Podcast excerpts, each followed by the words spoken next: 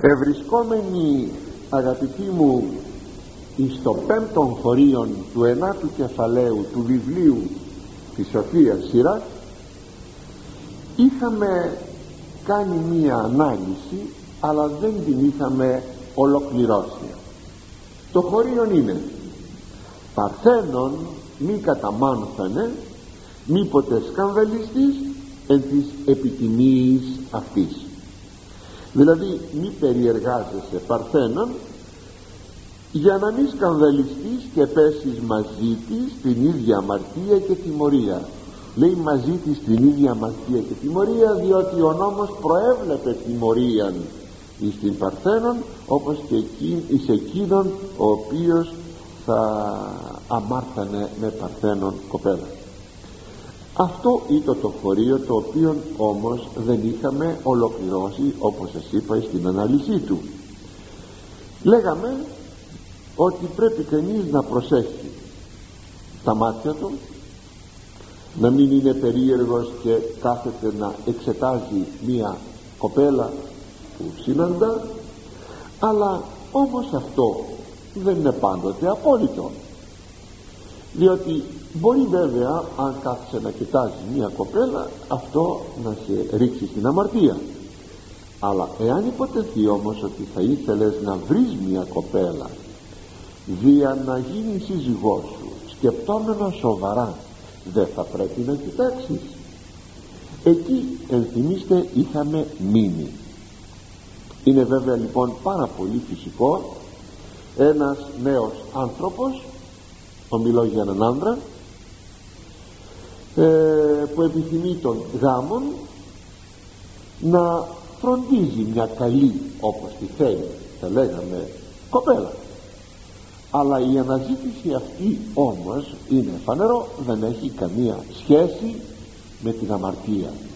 Ότι δηλαδή θα ήθελε να υπογραμμίσει το εν λόγω αναλυόμενων χωρίων για να μην καταλήξει όμως στην αμαρτία διότι υπάρχει ο κίνδυνος να ξεκινήσει με, με το επιχείρημα ότι εγώ θα ήθελα να βρω μια καλή κοπέλα μπορεί όμως το επιχείρημα αυτό να σταθεί τελικά ασθενές και για τον α ή β λόγο ε, ο νέος αυτός να ξεπέσει στην αμαρτία δεν είναι σπάνιες οι περιπτώσεις.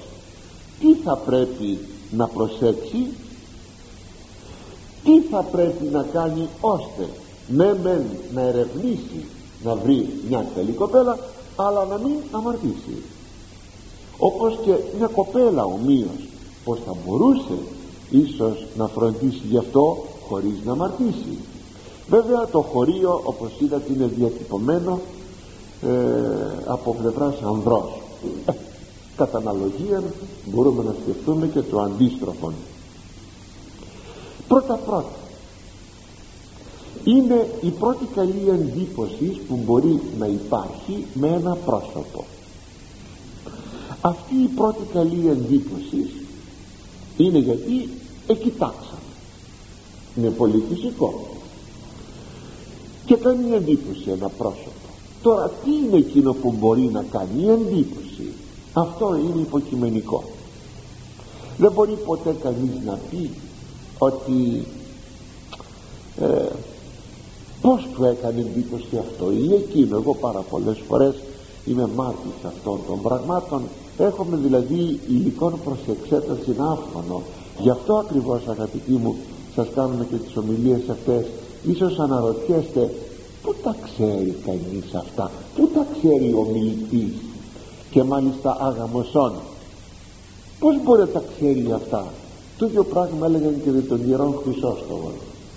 Είναι η πείρα, είναι το υλικό που συλλέγεται και το μαζεύουμε και το μελετούμε. Είναι πάρα πολύ φυσικό. Δεν είναι ανεξήγητο και ανερμήνευτο το πράγμα. Έτσι έχω παρατηρήσει πάρα πολλές φορές να εκλέγει κάποιος μία κοπέλα να μου λέει από εδώ είναι η μνηστή μου να μου λέει είναι θαυμάσια κοπέλα και εγώ να αναρωτιέμαι ποια ήταν τα κριτήριά του που την έβρισκε θαυμάσια κοπέλα τόσο από πλευράς εξωτερικής εμφανίσεως όσο και από πλευράς θα λέγαμε εσωτερικών χαρισμάτων. Απλούστατα το θέμα είναι υποκειμενικό. Προσέξατε το είναι υποκειμενικό. Δεν μπορεί κανείς να πει ότι επειδή εμένα μου αρέσει πρέπει να αρέσει και σε σένα. Αυτό παρακαλώ ως παρατήρηση ας το προσέξουν οι γονείς των παιδιών όταν εκείνοι μάλιστα οι μητέρες όταν διαλέγουν ε, νύφη και, και επιμένουν στα παιδί τους είναι θαυμάσια κοπέλα παιδί μου μου αρέσει πάρα πολύ και πολλές φορές τα πράγματα να αλλάζουν γιατί η εκτίμηση δεν έγινε πολύ καλή και οι πρώτοι που θα τσακωθούν με την νύχη είναι η, η είναι πολύ κακό πράγμα αυτό. Πάρα πολύ κακό. Ύστερα εκτιμάς με βάση τη δική σου εκτίμηση. Μπορείς να λες για το παιδί σου ότι μπορεί να ταιριάζει ή να ταιριάζει. Ταιριάζει ίσως με σένα αλλά δεν θα παντρευτείς εσύ την κοπέλα. Θα την παντρευτεί το παιδί σου. Ή ακόμη εκείνοι οι οποίοι κάνουν ένα προξενιό. Λένε ότι είναι μια θαυμάσια κοπέλα και σου πηγαίνει. Πως το ξέρεις αυτό; Είσαι σίγουρος ότι πηγαίνει στον άλλον αυτή η κοπέλα; Σας ξαναλέγω στο θέμα μου αρέσει ένα πρόσωπο διατίθενται κριτήρια υποκειμενικά. Αυτό ας το καταλάβουμε. Ένα πρόσωπο που δεν είναι καθόλου ωραίο στον, στον άλλον είναι καλονί γιατί έτσι το κρίνει. Σας είπα είναι υποκειμενικά τα πράγματα. Θα γίνει λοιπόν η πρώτη καλή εντύπωση προσωπική όμως εσύ είδες και εσύ εξετίμησες προσωπική. Δεν στο είπε άλλος εσύ το βλέπεις. Βέβαια τα πράγματα μπορεί να αλλάξουν λίγο παρακάτω. Μπορεί να αλλάξεις γνώμη εάν δεις κάτι περισσότερο. Συνεπώς η πρώτη καλή εντύπωση δεν πάβει από το να είναι πρώτη έχουμε και άλλα παρακάτω. Δεν μπορείς να πεις έκλεισα απόψε που είδα ένα πρόσωπο περίμενε. Πρέπει να ερευνήσεις περισσότερο. Ποιο είναι το προσέχες βήμα; Είναι η αναζήτηση πληροφοριών. Πάρα πολλές φορές έχω κάνει γυμνάσματα στον εαυτό μου όταν βλέπω ένα πρόσωπο να ειδώ λέγοντας αυτό το πρόσωπο πρέπει να έχει ωραία ψυχή από πού το κρίνω; Ίσως από κάποια χαρακτηριστικά του προσώπου. Και απατάνε αγαπητοί μου. Όπως και το αντίστροφο. Να λέγω αυτός ο άνθρωπος πρέπει να είναι ε, βάνωσος χαρακτήρι γιατί να είναι χοντροκομμένος άνθρωπος να είναι δεν ξέρω πως άνδρας ή γυναίκα. Και να υπάρχει μια ψυχή μα τι να σας πω ψυχή περιβόλητη άρα λοιπόν πρέπει να ερευνήσουμε. Δεν μπορούμε με μία πρώτη ματιά να εκτιμήσουμε. Έτσι το δεύτερο βήμα είναι η έρευνα. Ε, θα ρωτήσουμε. Θα διασταυρώσουμε εκείνα τα οποία έχουμε ερωτήσει. Δηλαδή θα αναζητήσουμε πληροφορίες. Θα, θα, πούμε, θα ρωτήσουμε και άλλα πρόσωπα πως βλέπουν το πρόσωπο αυτό; Πως τους φαίνεται; Πρέπει ένα τρίτο τώρα σημείο να προπορευτεί η λογική και να ακολουθήσει το συνέστημα. Ξέρετε ότι το συνέστημα είναι προπετές. Επειδή ακριβώς αυτό είχε τον λόγο στην πρώτη καλή εντύπωση σπέβδει να δώσει τη συγκατάθεση και να παραμερίσει τη λογική. Όχι εκείνη την ώρα θα πει ο νέος ότι θα περιορίσω το συνέστημά μου και θα πρέπει να αφήσω τη λογική μου να δουλέψει. Διότι αν αυτό το πρόσωπο που θα είναι μόνιμα δίπλα μου θα είναι η σύζυγός μου και θα είναι η μητέρα των παιδιών μου δεν αποδειχθεί σωστό πρόσωπο εγώ μετά τι θα κάνω; Γιατί λοιπόν να έχουμε το συνέστημα στην προπόρευση και όχι την λογική όταν η λογική πιστεί πάρουμε πληροφορίες μάθουμε και εκτιμήσουμε δεόντως και πρεπόντως και εξ τότε ας αφήσουμε το συνέστημα αν το θέλουμε να ξεχυλήσει αλλά δεν πρέπει να προχωράζεται το συνέστημα. Είναι όλες αυτές οι ατυχίες και οι αποτυχίες που έχουμε ακριβώς πάνω σε αυτό το σημείο. Ένα τέταρτο βήμα όταν τα πράγματα έτσι έχουν θα κάνουμε μία ανακοίνωση στους γονείς μας. Ο νέος θα κάνει μια ανακοίνωση στους γονείς πριν ακόμη προβεί σε οτιδήποτε άλλο θα πεις στους γονείς βλέπω αυτό το πρόσωπο και μου αρέσει εσείς τι γνώμη έχετε σαν γονείς μου πως βλέπετε και εκείνοι θα ερωτήσουν και θα εκτιμήσουν με τη σειρά τους. Και όταν εκτιμήσουν και πούν το ναι τότε πηγαίνουμε στο πέμπτο βήμα που θα προβούμε εις το να προτείνουμε στην κοπέλα και στους γονείς της το πράγμα. Αν θέλετε πιο πολύ πρώτα στους γονείς διότι καμιά φορά μάλιστα όταν η κοπέλα είναι μικρή και γίνει η πρόταση στην κοπέλα και οι γονείς της έχουν αντίρρηση μπορεί εκείνη να εχμαλωτιστεί να βάλει μια ιδέα στο μυαλό της και να δημιουργηθούν όχι καθόλου εύκολα προβλήματα. Γι' αυτό το λόγο φρόνιμο είναι να το πούμε στους γονείς. Αν εκείνοι συμπαθούν συμφωνούν θα το πούνε εκείνοι στο παιδί τους.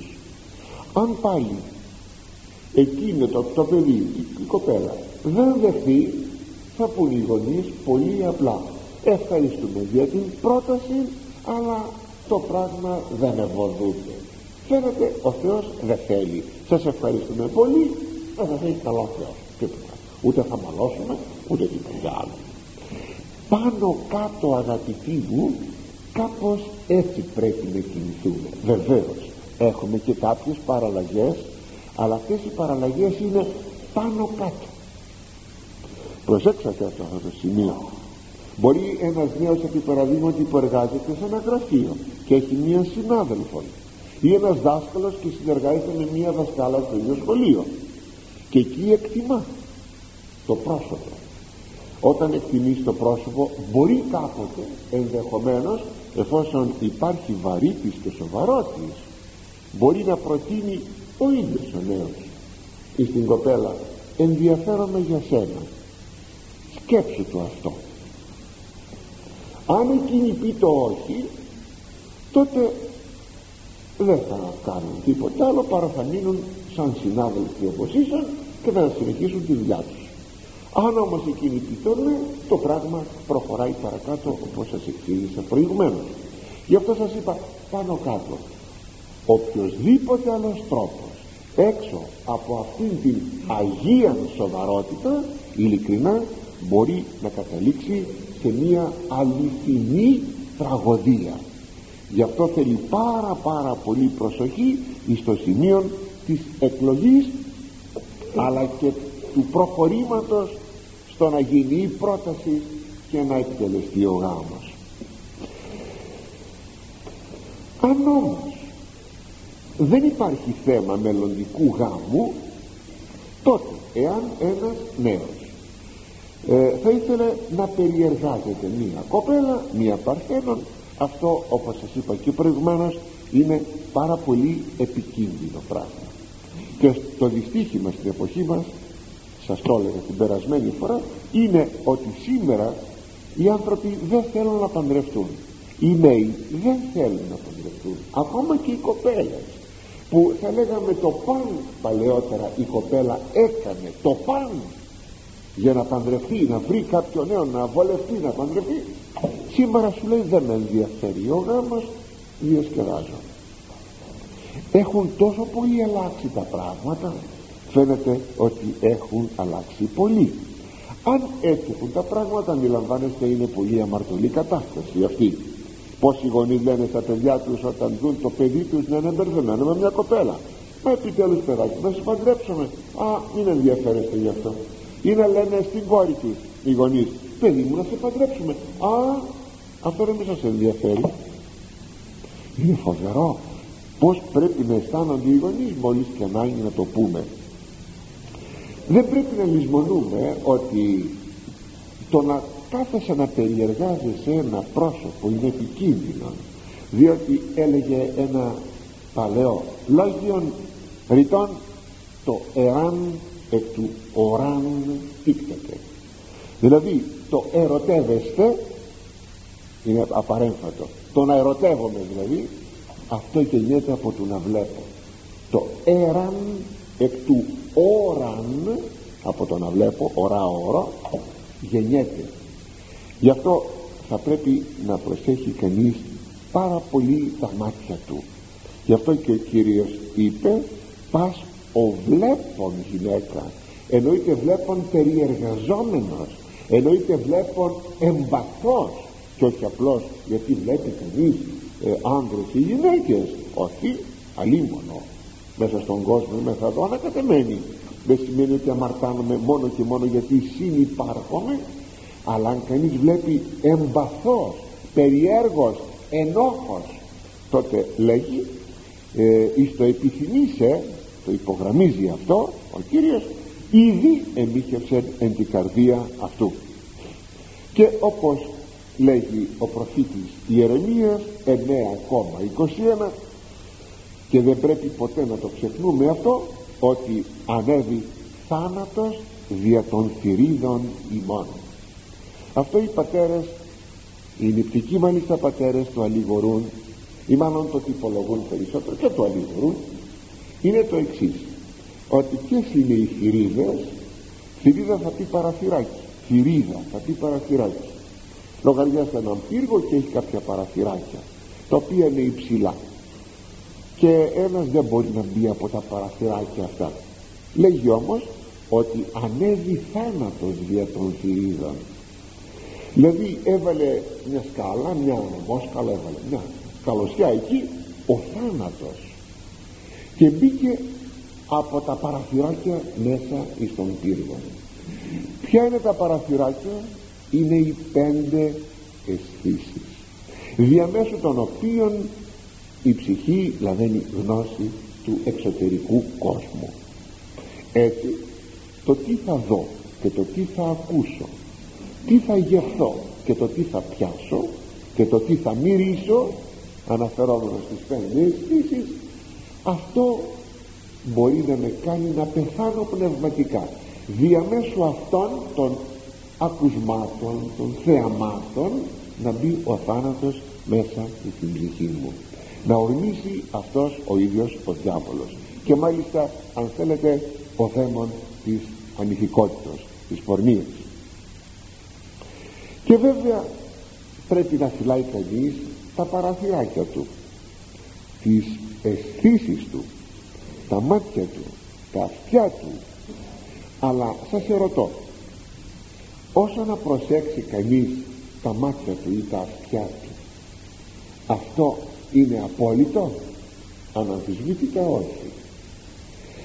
Όταν έχω στο νου μου όταν φεύγω από το σπίτι μου και κάνω προσευχή να με φυλάξει ο Θεός όχι μόνο σωματικά αλλά και να μην αμαρτήσω σας το έχω κι άλλο και πει και σας παρακαλώ να το προσέχουμε αυτό και θα το επαναλαμβάνω κατά καιρούς ότι όταν φεύγουμε από το σπίτι μας να παρακαλάμε το Θεό όχι να μας φυλάξει από πλευρά σωματικής από πλευρά ενός δυστυχήματος αλλά και από πλευρά αμαρτίας.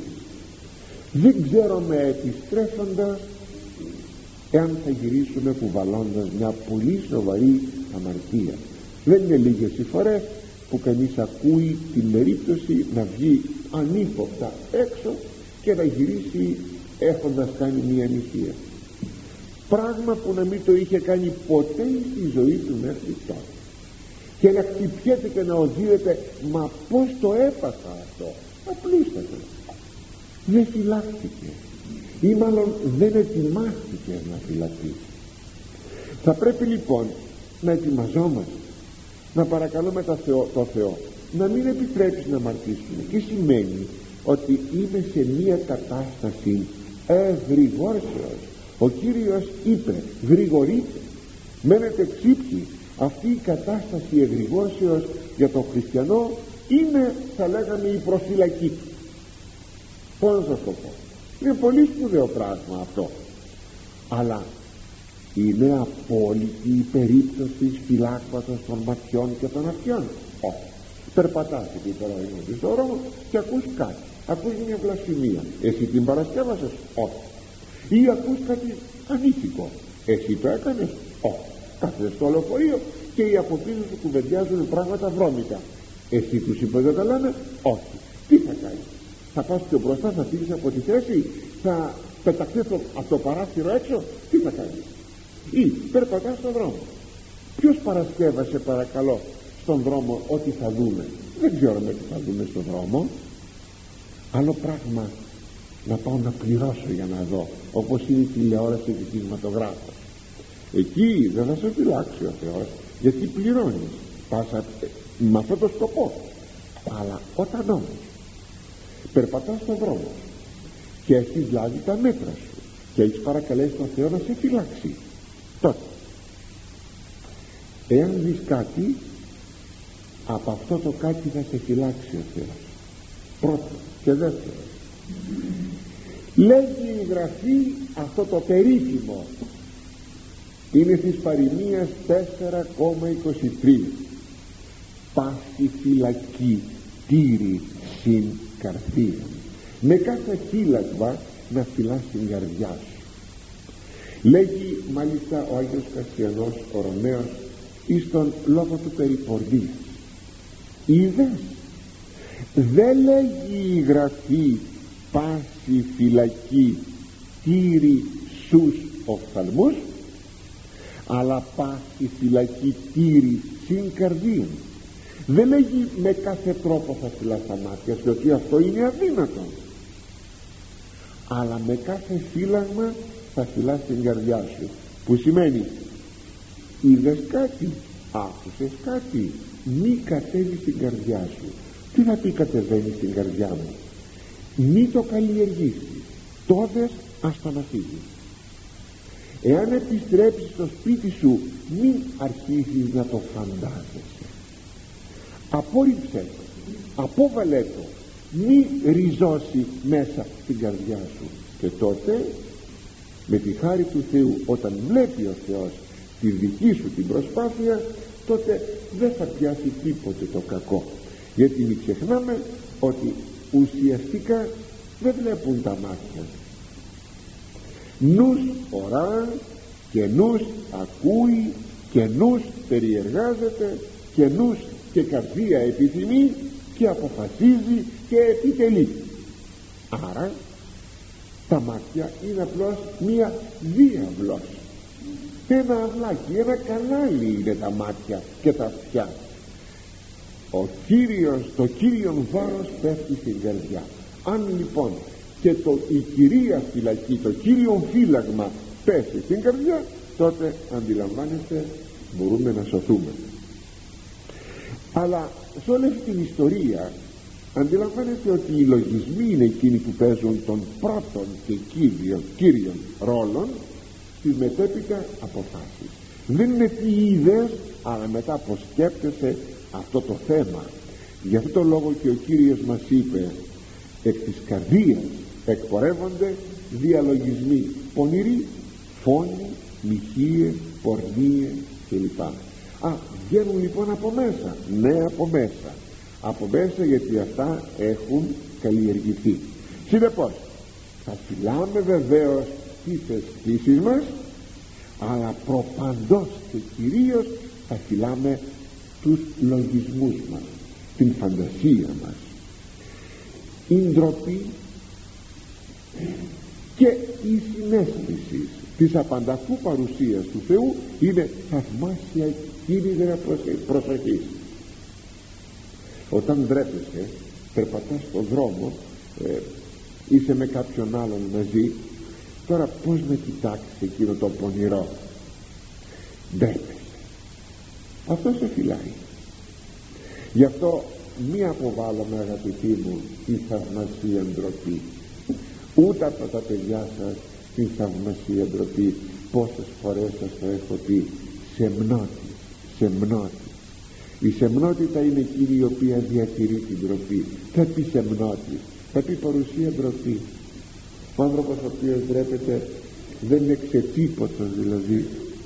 Αυτός ο άνθρωπος ξετύπωτος το πει χωρίς τσίπη χωρίς δέρμα.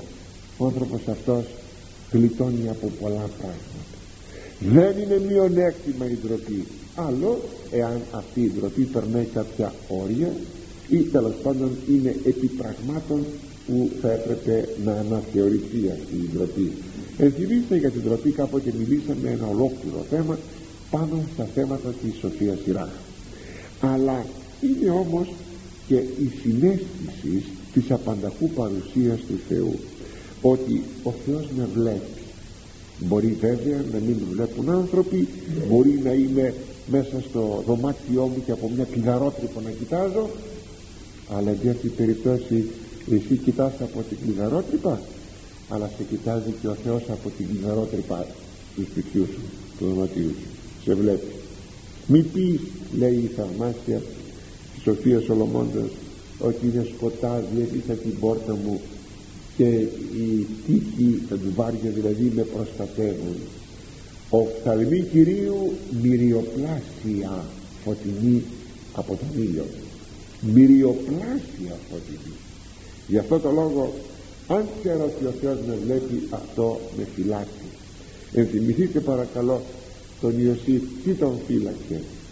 Με βλέπει ο Θεός αυτό τον φύλαξε από εκείνο των φοβερών πειρασμών να πέσει στην αμαρτία την ίδια αυτή ανάλογη αμαρτία με την σύζυγον ε, του Πέτεφρη επειδή είπε πως θα κάνω αυτή την πολύ πράξη μπροστά στα μάτια του Θεού αυτό ήταν. Με βλέπει ο Θεός. Και αφού με βλέπει ο Θεός αυτό είναι σπουδαίος. Όπως αυτό είναι γενικό. Και για μια λαϊμοσύνη και για μια καλή πράξη. Δεν θα βγω να τη διαλαλήσω. Δεν θα χαθεί. Τη βλέπει ο Θεός. Βλέπει και τις κακές μου πράξεις αλλά βλέπει και τις καλές μου πράξεις. Και πόσο σπουδαίο είναι αυτό. Ή ακόμα το αίσθημα της ασφαλείας ότι ο Θεός με βλέπει είναι πανταχού παρόν με προστατεύει. Τι τα θέλετε αγαπητοί μου; Μοναξιά ποτέ δεν θα καταλάβει την ανθρωπίνη ψυχή όταν έχει την αίσθηση ότι ο Θεός βλέπει, ακούει, είναι παρόν. Ο Ιώβ έλεγε ένα θαυμάσιος λόγος 31,1 διαθήκην εθέμην της οφθαλμής μου και ου συνήσω επί παρθένων δηλαδή έκανα συμβόλαιο με τα μάτια μου ώστε να μην παρατηρώ εμπαθώς τα σπαρτένα. Αν έτσι σκεφτόμαστε όπως ο Ιωσήφ ή όπως ο Ιώ τότε είναι τόσο κοντά μας ο αγιασμός που με τα μάτια μας αυτά που μας έδωσε ο Θεός θα μπορούμε κάποτε να δούμε το δοξασμένο πρόσωπό και ερχόμεθα αγαπητοί εις τον επόμενο στίχο. Είναι ο έκτος. Μη δώσ πόρνες την ψυχή σου ή να μη απολέσεις την κληρονομία σου μη δώσεις λέει στις πόρνες την ψυχή σου για να μην χάσεις την προγονική σου περιουσία. Εδώ όπως βλέπετε έχουμε μία νέα πλευρά επιπτώσεων από την ανηθικότητα. Εξάλλου τα τελευταία μας αυτά θέματα διότι το ένα των κεφάλαιων αναφέρεται σε αυτές τις πτυχές σχέσεων ενός άνδρος με μία γυναίκα είτε ανήπανδρος ο άνδρας είτε ανήπανδρη η κοπέλα η γυναίκα είτε παντρεμένη θα το δούμε αυτό προσεχώς και την παντρεμένη γυναίκα το φοβερό αυτό θέμα της νυχίας το πάρα πολύ ασύστολα διαδεδομένο στην εποχή μας. Και τι επιπτώσεις έχει αυτό το αμάρτημα. Θα ήθελα να το ακούσω με όλοι καλά καλά αγαπητοί αυτό το θέμα όταν κανείς καταπατά τον γάμο και προβαίνει στην ισχύ αλλά θα φτάσουμε πρώτα αυτός εκεί. Εδώ έχουμε τώρα μια νέα πλευρά όπως σας είπα. Αναφέρεται πάντοτε εις τον άγαμον άνθρωπον όχι εις τον άγαμον. Μη δώσει λέει την ψυχή σου στις πόρνες γυναίκες για να μην χάσει την προγονική σου κληρονομία εδώ βλέπουμε θαυμάσια την παραβολή του ασώτου Ιού να το αποδεικνύει το γεγονός κατά τρόπον αριστοτεχνικών. Τι βλέπουμε; Ο άσωτος Υιός κατεσπατάλησε την πατρική του περιουσία για να πέσει στην εσχάτη ένδια την εσχάτη φτώχεια. Γιατί; Γιατί έμπλεξε με πόρνες γυναίκες. Γι' αυτό και σημειώνει το βιβλίο των παροιμιών.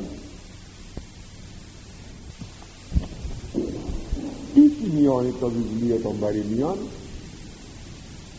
Ως μέλη πόρνας απολύ πλούτων. Παροιμίες 29,3 εκείνος ο οποίος λέγει βρίσκεται ανάμεσα σε αντικήκους γυναίκα αυτός θα φτάσει την περιουσία του. Απολύ πλούτων. Είναι ένα φαινόμενο κοινό και καθημερινό που όλοι μας έχουμε αυτή την εμπειρία. Εκτός όμως από την προγονική κληρονομία και την προσωπική την κτηθήσα κληρονομία που μπορεί να κατασπαταλήσει ο εμπορνία διάβων σπαταλά και κάτι άλλο. Σπαταλά και την ουσία του ουρανίου πατρός που είναι το κατοικόνα. Όταν ο άσωτος Υιός ζήτησε την περιουσία τι άλλο είναι παρά μου είναι το κατοικόνα. Και ο Θεός του το δίδει και μπορεί αυτή η εικόνα του Θεού να βρεθεί στις χειρότερες θέσεις στα χειρότερα μονοπάτια στους πιο φρικτούς τόπους. Η εικόνα του Θεού. Γιατί ο κάθε άνθρωπος είναι η εικόνα του Θεού. Και εκεί τι κάνει ο άνθρωπος. Σπαταλά την θεϊκή την πατρική περιουσία σπαταλά τη λογική του. Σπαταλά την ελευθερία του. Τις πνευματικές του εφέσεις τα, τα συναισθήματά του και τις ενέργειές του τα σπαταλά όλα εκεί. Η καρδιά τότε μοιάζει με ένα αλάβαστρο που περιέχει ένα μύρο πολύτιμο που για να ανοιχτεί αυτό το αλάβαστρο όπως την εποχή εκείνη ήταν σφραγισμένο ερημητικά έπρεπε να σπάσει ο λαιμός αυτού του δοχείου του αλαβάστρου και να αποδοθεί το άρωμα. Το άρωμα τότε που εφριάζεται στον καιρό του. Αλλά όταν όμως αγαπητοί μου δεν σπάσει το αλάβαστρο της καρδιάς για να ξεπηθεί το άρωμα της καρδιάς στην γυναίκα εκεί που θα σταθεί η σύζυγος του ανδρός αλλά σπάσει το αλάβαστρο. Θα λέγαμε στην πρώτη εφηβική περιπέτεια ή λίγο πιο κάτω ή πιο πέρα τότε τι γίνεται; Εάν υποτεθεί ότι προσφέρεται η καρδιά το άρωμα της καρδιάς εις την πρώτη τυχούσα ακούστε εις την πρώτη τυχούσα δηλαδή εις την προς τυχήν αυτό που λέμε πρόστιχη αυτό να πει πρόστιχος πρόστιχη αυτό είναι ε, θα, θα πει αυτό που σου τύχε μπροστά σου τυχαία. Αυτό να πει πρόστιχο. Δεν είναι μόνο στο ηθικό θέμα είναι και πάμε λέμε ένα ύφασμα το κοιτάζουμε και λέμε στον έμπορο λέμε αυτό είναι πρόστιχο δηλαδή τυχαίο δηλαδή όχι επιμελημένο. Όταν λοιπόν δώσεις την καρδιά σου εις την πρώτη τυχούσαν δηλαδή στην πρόσθηκη τότε τότε τι γίνεται τότε και αυτός ο πνευματικός πλούτος όχι μόνο ο υλικός όχι μόνο το πορτοφόλι σου αλλά και αυτός ο πλούτος της καρδιάς κατά πολύ δε ανώτερος από τον υλικό πλούτον καταστρέφεται και κατασπαταλάται. Βέβαια ένας νέος ο οποίος έχει πέσει στην αμαρτία έχει πολλά να πληρώσει και μέσα στον γάμο. Εγώ θα σας πω μόνο ένα σημείο. Ότι πολλές φορές μπορεί να βλέπει αυτή για τη γυναίκα του όπως έβλεπε και τις άλλες γυναίκες. Πρώτα στη ζωή. Δηλαδή χωρίς να το καταλαβαίνει χωρίς να το θέλει δεν θέλει να το κάνει αυτό. Μπορεί να τη βλέπει τη σύζυγό του στην κατηγορία των γυναικών που εγνώρισε και αυτό βεβαίως καταλαβαίνετε πόσο επιζήμιο είναι και για τον ίδιο και για την οικογένειά του.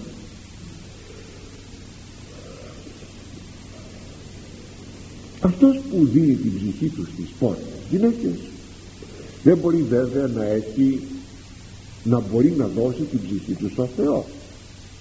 Είναι κάτι που δεν είναι δυνατόν διότι από τη στιγμή που ο νέος ή η νέα προς, προσδεθούν την ανοιχικότητα τότε σταματούν κάθε θρησκευτική τους εκδήλωση. Δεν μπορείς να θρησκεύεις και να είσαι ανοιχτικός βλέπουμε πολλές φορές λοιπόν από τη στιγμή που θα αρχίσει η ζωή της αμαρτίας ο εκκλησιασμός να μην γίνεται η προσευχή να σταματά οι ακρόασεις του Λόγου του Θεού να είναι ανυπόφοροι και αν ακόμα υποτεθεί ότι γίνεται η προσευχή δεν καρποφορεί. Έτσι βλέπουμε το φαινόμενο πολλές φορές στα παιδιά μας. Πρώτα πήγαινε στην εκκλησία το παιδί μας τώρα δεν πάει. Και το αγόρι μας και το κορίτσι μας. Πρώτα έκανε προσευχή τώρα δεν κάνει. Τι μπορεί να συμβαίνει; Το πρώτο πράγμα που μπορούμε να πούμε είναι ότι το παιδί μας μπερδεύεται με την ανηθικότητα άρχισε η ζωή της ανηθικότητας και εδώ που τα λέμε ο ίδιος ο άνθρωπος το ίδιο παιδί ο ίδιος ο νέος καταλαβαίνει ότι είναι κάτι που δεν ταιριάζει. Δεν μπορεί να είναι ο θρησκευτικός άνθρωπος και ο άνθρωπος που πορνεύει. Γι' αυτό καθαρά καθαρά η πορνεία ξεκόβει τον άνθρωπο από το Θεό. Γι' αυτό φωνάζουμε και λέμε προσοχή την ανηθικότητα γιατί θα χάσεις και το Θεό. Βέβαια έχουμε κάποτε και περιπτώσεις που κανείς ενώ πορνεύει θρησκεύει ταυτόχρονα. Δεν μιλάω για την περίπτωση που κανείς παραμερίζει την θρησκευτική του ζωή έχοντας μια, μια, μια φιλοτιμία συναισθήσεως. Όχι αυτό αλλά ταυτόχρονα να θρησκεύεται ενώ αμαρτάνει.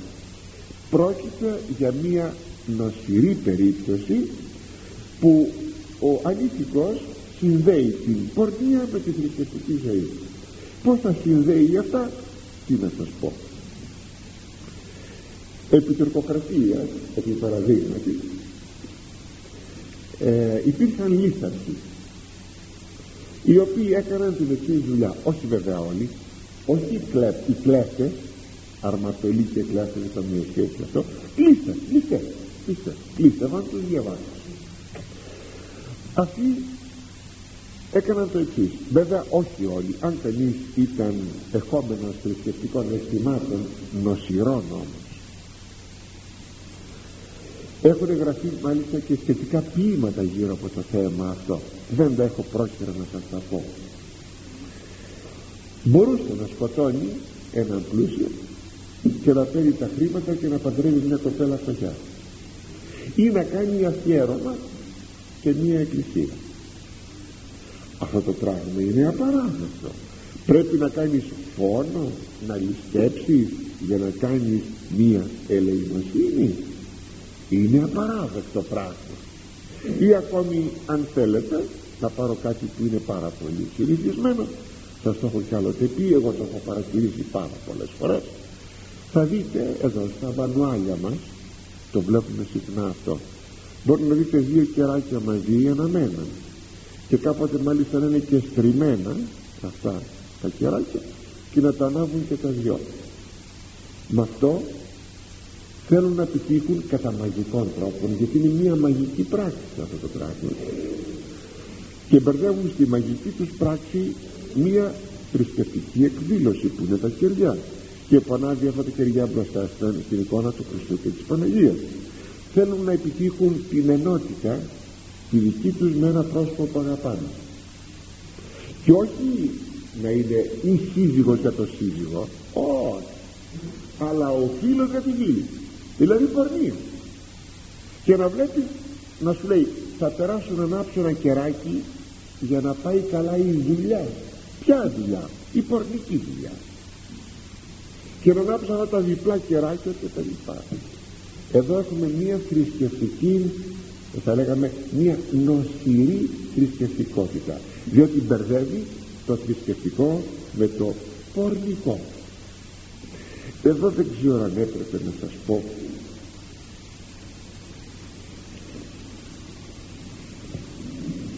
Τέλος πάντων ας μην το πω. Είναι μια περίπτωση. Θα δω λίγο πιο κάτω. Ο παλαιός νόμος δηλαδή ο νόμος της Παλαιάς Διαθήκης για τις θυσίες παρήγγελε το εξής. Ου προσήσεις και θα προσφέρεις.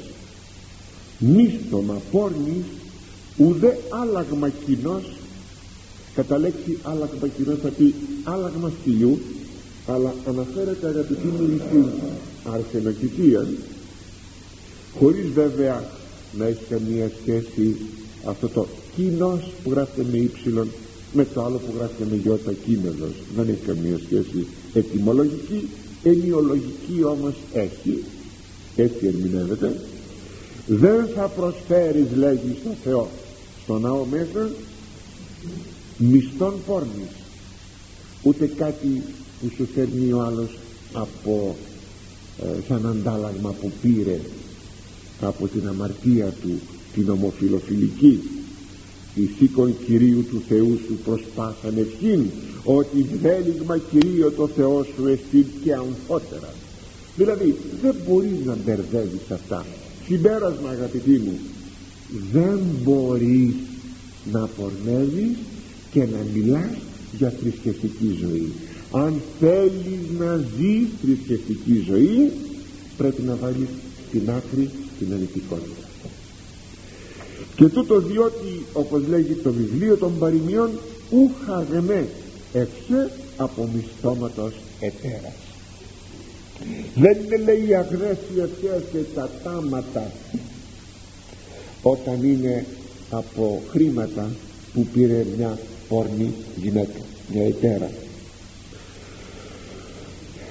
όπως αντιλαμβάνεστε δεν μπορεί να αναπτυχθεί πνευματική ζωή όταν υπάρχει το υπόστρωμα της ανηθικότητας γι' αυτό πρέπει πάρα πολύ να προσέξουμε. Σήμερα μάλιστα που θεωρείται η πορνεία ό,τι φυσικότερο πρέπει αγαπητοί μου να καταπολεμήσουμε αυτές τις αντιλήψεις όσο μπορούμε γιατί μας προσβάλλουν αυτή την πνευματική ζωή. Αν θέλετε όμως να δούμε κάπως ευρύτερα το θέμα αυτό κάτι παραπέρα από το να βλέπεις μία γυναίκα και πάλι βέβαια να χρησιμοποιούνται τα μάτια. Ακούστε παίρνοντας από το βιβλίο των παροιμιών ε, κάτι πολύ ωραίο. Είναι από το 19 κεφάλαιο στίχη 13 έως 15 η γυνή άφρον και θρασία ή ούτε πίστατε σχήνη εκάθισεν επιθύρες του εαυτής οίκου επιδίφρου εμφανώς εμπλατείες προσκαλουμένοι τους παριώντας και κατευθύνοντας εν τεσοδείς αυτών. Η γυνή λέγει άφρον ανήθικη και θρασία ξέρετε ε, κυρίως η γυναίκα όταν είναι ανήθικη έχει θρασίτικα. Έχει γλώσσα. Μια φορά αγαπητοί μου σε ένα δρόμο των Αθηνών. Σε κεντρικό δρόμο των Αθηνών. Κοντά στην Ομόνια. Για μια στιγμή βρέθηκα σε μια φοβερή σκηνή. Δυο γυναίκες ανήθικες προφανώς. Βγήκαν από ένα σπίτι και άρχισαν να μαλώνουν στο δρόμο ετρώμαξα τα λόγια που έλεγε η μία στην άλλη. Η γυναίκα η οποία εχάλασε το ήθος της είναι θρασία. Είναι ξετσίποτη μπορεί να πει τα χειρότερα λόγια και να μην νιώσει καμία ντροπή. Η οποία λέει ούτε πίστατε εσχήνη λέει η Σοφία η, η, το βιβλίο των παροιμιών. Δεν γνωρίζει ντροπή τι κάνει; Εκάθισε λέει στην πόρτα του σπιτιού της επί δίφρου είναι αυτά τα μικρά τα ανάκλυντρα κάτι μεταξύ καρέκλας και καναπέ, καναπέ κάτι τέτοιο. Κάθισε λέει εκεί δηλαδή σε μια πολυθρόνα να το πούμε καλύτερα έτσι. Εκάθισε σε μια πολυθρόνα. Εμφανώς εμπλατείες δηλαδή να φαίνεται να φαίνεται. Και αρχίζει να προσκαλεί εκείνους που πάνε και έρχονται στον δρόμο στις δουλειές τους. Είναι αξιοσημείωτο αυτό γιατί θα ήθελα κάτι εδώ να τονίσω σύγχρονο. Βλέπετε ότι κάθε εποχή μπορεί το ίδιο φαινόμενο να το παρουσιάσει όμως με κάποιον άλλον τρόπο. Κάποτε πηγαίναμε με τα πόδια τώρα πάμε ή με το γαϊδουράκι τώρα πάμε με το αυτοκίνητο ή με το αεροπλάνο τα ίδια όμως πράγματα είναι. Με άλλον τρόπο όμως. Λοιπόν σήμερα τι συμβαίνει; Σήμερα έχουμε το φαινόμενο του λεγόμενου νυφοπάζαρου. Είναι ο περίπατος του πέρα δόθε σε μια κεντρική πλατεία ή σε ένα δρόμο ή της πόλεως ή του χωριού. Βγαίνουν οι νέοι βγαίνουν οι νέες στην πλατεία σας ξαναλέγω ή στους δρόμους ένας δρόμος ένας ή δύο δρόμοι μπορεί να είναι αυτοί όχι όλοι οι δρόμοι όχι είναι συνθήματα σε αυτό. Δηλαδή θα πάμε στην οδόν Κούμα κάπως έτσι ή στην οδόν Α, Β στην πλατεία την κεντρική κάπως έτσι. Και βλέπετε ότι εκεί μαζεύονται την ώρα του περιπάτου και τι κάνουν; Πέρα δόθε βόλτες με αυτές τις πέρα δόθε βόλτες τι κάνουν βλέπουν και βλέπονται. Προκαλούν και προκαλούν. Είναι ένα φαινόμενο σε όλες τις πόλεις μας και σε όλα τα χωριά μας. Πρέπει να σας πω ότι μια τέτοια περίπτωση είναι ένα προήμιο αμαρτίας και συνεπώς σε χριστιανούς νέους και νέες δεν επιτρέπεται ούτε θα αφήσετε τα παιδιά σας να ξεκινούν τέτοιους περιπάτους ούτε ποτέ κι εσείς θα βγείτε σε τέτοιους περιπάτους. Ο περίπατος δεν απαγορεύεται αλλά όχι εκείνο το πέρα δόθε. Θέλουμε περίπατο να πάμε κάπου έξω εκεί όπου θέλουμε. Να βγούμε έξω από την πόλη τόσο ωραία είναι ε, η, η, περιφέρεια της πόλης η ύπεθρος περί την πόλη να κάνουμε ένα περίπατο με το, το απογευματάκι όπως θέλουμε. Παίρνουμε το αυτοκίνητό μας αν έχουμε και πάμε λίγο πιο πέρα. Όχι εκείνο το νυφοπάζαρο το πέρα δόθε. Αυτό σας είπα δεν επιτρέπεται εκείνο το εμφανώς εμπλατείες που λέγει ε, το βιβλίο των Παρινίων είναι ανήθικον και γίνεται προς άγρον ψυχών για αμαρτία σας είπα προκαλώ και προκαλούν.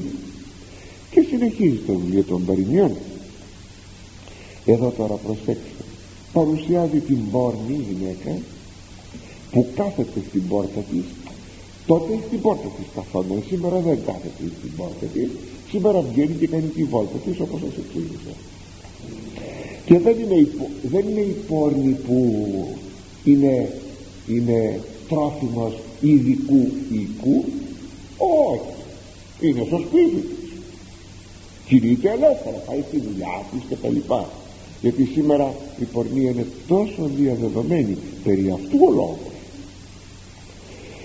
Το βιβλίο λοιπόν των, παρουσι... ακούστε τι κάνει τώρα παρουσιάζει την πόρνη εν αντιθέσει με την ενυπόστατον σοφία που περιγράφει λίγο στο πιο πάνω στο προηγούμενο κεφάλαιο. Να καλεί τους νέους οι πόρνοι να γευθούν την ειδονή των σαρκικών αμαρτημάτων όπως καλεί και η ενυπόστατα σοφία. Σας το αναλύω και προσέξτε. Ενθυμίστε στα πρώτα κεφάλαια τη Σοφία Σειρά είχαμε μιλήσει δια πολλών για την ενυπόστατον σοφία όταν λέμε ενυπόστατο εννοούμε τη σοφία η οποία είναι πρόσωπον και δεν είναι παρά το δεύτερο πρόσωπο της Αγίας Τριάδας είναι ο Υιός είναι ο Θεός Λόγος. Και εκεί στο 8ο κεφάλαιο των παροιμιών γιατί αυτά είναι γραμμένα στο 1ο κεφάλαιο των παροιμιών εκεί ομιλεί η ενυπόστατος σοφίας παροιμίες και στα πρώτα κεφάλαια τη σοφία σειρά. Γι' αυτό και λέγονται τα βιβλία αυτά σοφιολογικά είναι η σοφία του Θεού ενυπόστατη προσωπική ο λόγος του Θεού. Τι λέει στο θαυμάσιο εκείνο 8ο κεφάλαιο των παροιμιών η σοφία του Θεού ως στην άφρον α, σημειώσατε δε ότι αυτό το κεφάλαιο λέγεται σε όλους τους εσπερινούς των θεομητορικών εορτών λέγεται. Αλλά δεν θα μείνω περισσότερο λέγει λοιπόν. Η σοφία. Όσο στην άφρον εκλεινά το πρόσμα και τις ενδέσεις φρανών είπε έλθετε φάγετε των αιμονάρτων και πίετε ίνον ον εκέρασα ημίν και είναι το μυστήριο της Θείας Ευχαριστίας. Όποιος λέει είναι άνθρωπος που είναι φτωχός στο μυαλό του και άμυαλος άνθρωπος ας βάλει μυαλό. Άφρον και ενδεής στο μυαλό. Φτωχός στο μυαλό. Δηλαδή με άλλα λόγια ποιος είναι φτωχός στο μυαλό; Είναι ο άνθρωπος που δεν έχει Θεό. Αυτός είναι. Όχι ο άνθρωπος που είναι κουτός. Όχι. Αυτός που δεν έχει Θεό. Είναι φτωχός στο μυαλό του. Γι' αυτό είναι φτωχός επειδή δεν έχει Θεό. Έλθετε λέγει φάγετε τον αιμονάρτων και πίετε είδων ο νεκέρας ημίν ελάτε σε μένα να σας παραθέσω τραπέζι. Είναι η ενυπόστατος σοφία ο Θεός Λόγος που λέγει ελάτε σας προσφέρω το σώμα μου και το αίμα μου γευθείτε η ζωή είναι αιώνιο και η σάθεση αμαρτιών αυτά λέγει η ενυπόστατος σοφία τι λέγει η φόρμη τώρα; Είναι πολύ χαρακτηριστικό μου έκανε εντύπωση όταν το είδα αυτό στην σοφία στις παροιμίες. Λέει ο στην ημών αφρονέστατος ο οποίος δεν έχει μυαλό εκλεινά το πρόσμε και τις ενδεέσει φρονήσεως ίδιες λέξεις. Παρακελεύομαι λέγουσα άρτων κρυφίων ιδέως άψεστε και ύδατος κλοπής γλυκερού. Ίδια λόγια με ίδια νοήματα. Όποιος λέει είναι φτωχός στο μυαλό του δεν κατάλαβε ακόμα τι θα πει με τη ζωή. Ας έρθει κοντά μου. Και τότε εγώ διατάσω και λέγω να αγγίξει ψωμιά γλυκά κρυφά και να δοκιμάσει νερό κλωτής νερό κλωτής κλεμμένο νερό ας το πούμε που είναι γλυκερόν. Κοιτάξτε παρακαλώ. Καλεί ο Θεός να δοκιμάσουν οι άνθρωποι την αληθινή χαρά και την αληθινή τρυφή και απόλαυση που είναι στο μυστήριο της Θείας Ευχαριστίας και στην πνευματική ζωή καλή και η αμαρτία και μάλιστα της πορνείας με τις ίδιες υποσχέσεις. Αλλά τι πως καλή. Πρώτα πρώτα πρέπει να πούμε ότι έχουμε μία παραχάραξη εκ μέρους του σατανά ό,τι δηλαδή έκανε στους πρωτοπλάστους αλλά και μία προσφορά υποκαταστάτων. Να αναλύσουμε. Τι λέγει εδώ όσοι εστίνει μόνο αφρονέστατος ποιος η πόρνη. Δηλαδή όποιος είναι ηλίθιος και χαζός που μέχρι σήμερα δεν έπεσε στην πορνεία να έλθει σε μένα να δοκιμάσει τα θέλγητρά μου έτσι λένε σε κάποιον νέο και σε κάποια νέα όταν δεν έχουν δοκιμάσει θα λέγαμε όπως λέγει κάποιος τις είδονες της Κύπριδος.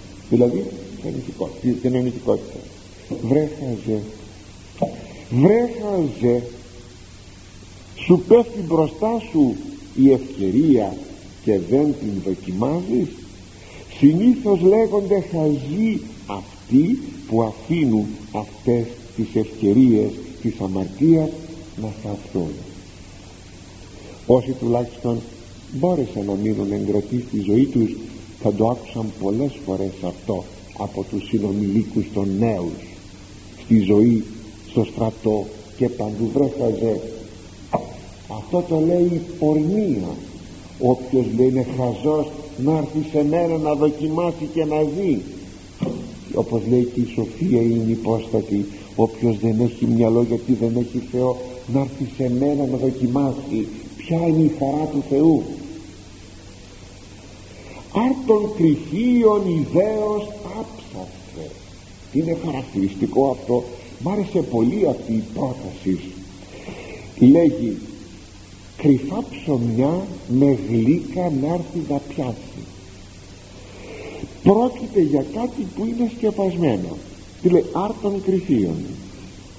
Πρόκειται για κάτι που είναι σκεπασμένο που είναι κρυφό όπως είναι η γεννητική περιοχή που ο Θεός έχει σκεπάσει την γεννητική περιοχή ακριβώς για να μην υπάρξει θα λέγαμε διαφθορά και τώρα καλεί η πορνεία και λέγει έλα να εγγύσεις με ευχαρίστηση. Κοιτάξτε τι λέει εδώ άψαστε να αγγίξεις, να πιάσεις. Είναι η ψυχολογία του κρυφού καταρχάς που είναι πάντοτε ελκυστική. Αυτό που είναι κρυμμένο έλα να το πιάσεις. Αξιοπρόσεκτον αυτό το άψαστε διότι αναφέρεται σε μία αίσθηση κατεξοχήν προσυδιάζουσα εις το θέμα της ανηθικότητας. Είναι η αφή και όπως λέγει μάλιστα ο Άγιος Νικόδημος ο Αγιορείτης είναι η πλέον βασανιστική αυτή όταν προσεφέρθη στην ανηθικότητα. Επήγε να πιάσει το, το, ε, τους κρυφίους άτους πήγε να πιάσει εκείνο που ο Θεός έχει σκεπάσει. Έχει κρύψει. Κοιτάξτε με ποιο τρόπο ομιλεί ο Λόγος του Θεού. Είναι πολύ ρεαλιστικός ο Λόγος του Θεού. Πάντως θα λέγαμε εδώ όπως το λέγει και ο Άγιος Νικόδημος των συμβουλευτικών του εγχειρίδιων που ομιλεί για την αίσθηση της αφής είναι ευτυχείς εκείνοι που δεν άγγιξαν ποτέ την ανηθικότητα και δεν έχουν εμπειρία της ανηθικότητας θα σας έλεγα ότι η πνευματική των ζωή δεν είναι δύσκολη. Διότι όταν κανείς έχει, έχει δοκιμάσει την αφή είναι πολύ βασανιστική μετά η εγκράτεια. Είναι δύσκολη. Και εκείνος δε που έχει δώσει την αφή του αυτήν την αίσθηση σε αυτήν την ανηθικότητα την αμαρτία τότε τότε τότε με πολύ ευκολία αναζήτα και τις δύο στροφές ακόμα κοιτάξτε ένα σημείο και είδα το σκλοπής γλυκερού. Τι είναι αυτό και είδα το σκλοπής γλυκερού; Και εδώ η ψυχολογία του κλεμμένου. Είναι ότι ό,τι είναι κλεμμένο είναι γλυκό. Γιατί είναι κλεμμένο είναι η πορνεία μια πράξη που γίνεται σαν να κλέβεις κάτι. Κοιτάζεις να μην σε ανακαλύψουν. Δοκιμάζεις το κρυφό. Χτυπάει η καρδιά σου δυνατά. Έχεις την φροντίδα μήπως σε είδαν. Τι συνέπειες μπορεί να έχει αυτός ο δεσμός σου; Μία ενδεχομένη εγκυμοσύνη μια μελετωμένη έκτρωση και άλλα πολλά. Και όλα αυτά δημιουργούν μετά το κρυφό εκείνο να μην με δει κανείς αλλά και εκείνη, η λέξη γλυκερών δεν λέει γλυκή αλλά λέει γλυκερών. Ξέρετε ποια διαφορά; Λέμε ένα πρόσωπο είναι γλυκή ή γλυκερών το γλυκερό είναι αντίστοιχο με το γλυκανάλατο. Εκείνο το εκείνο που μας κάνει να ιδιάζομαι. Ε, σημαίνει ότι τελικά αυτή την αμαρτία που την προτιμάς και σε καλεί η πόρνη να δοκιμάσεις είναι ψεύτικη. Είναι μια νόθος ευχαρίστηση. Θα κλάψεις με όλη τη δύναμη της ψυχής σου όταν δοκιμάσεις την ανηθικότητα. Αλλά αγαπητοί μου θα συνεχίσουμε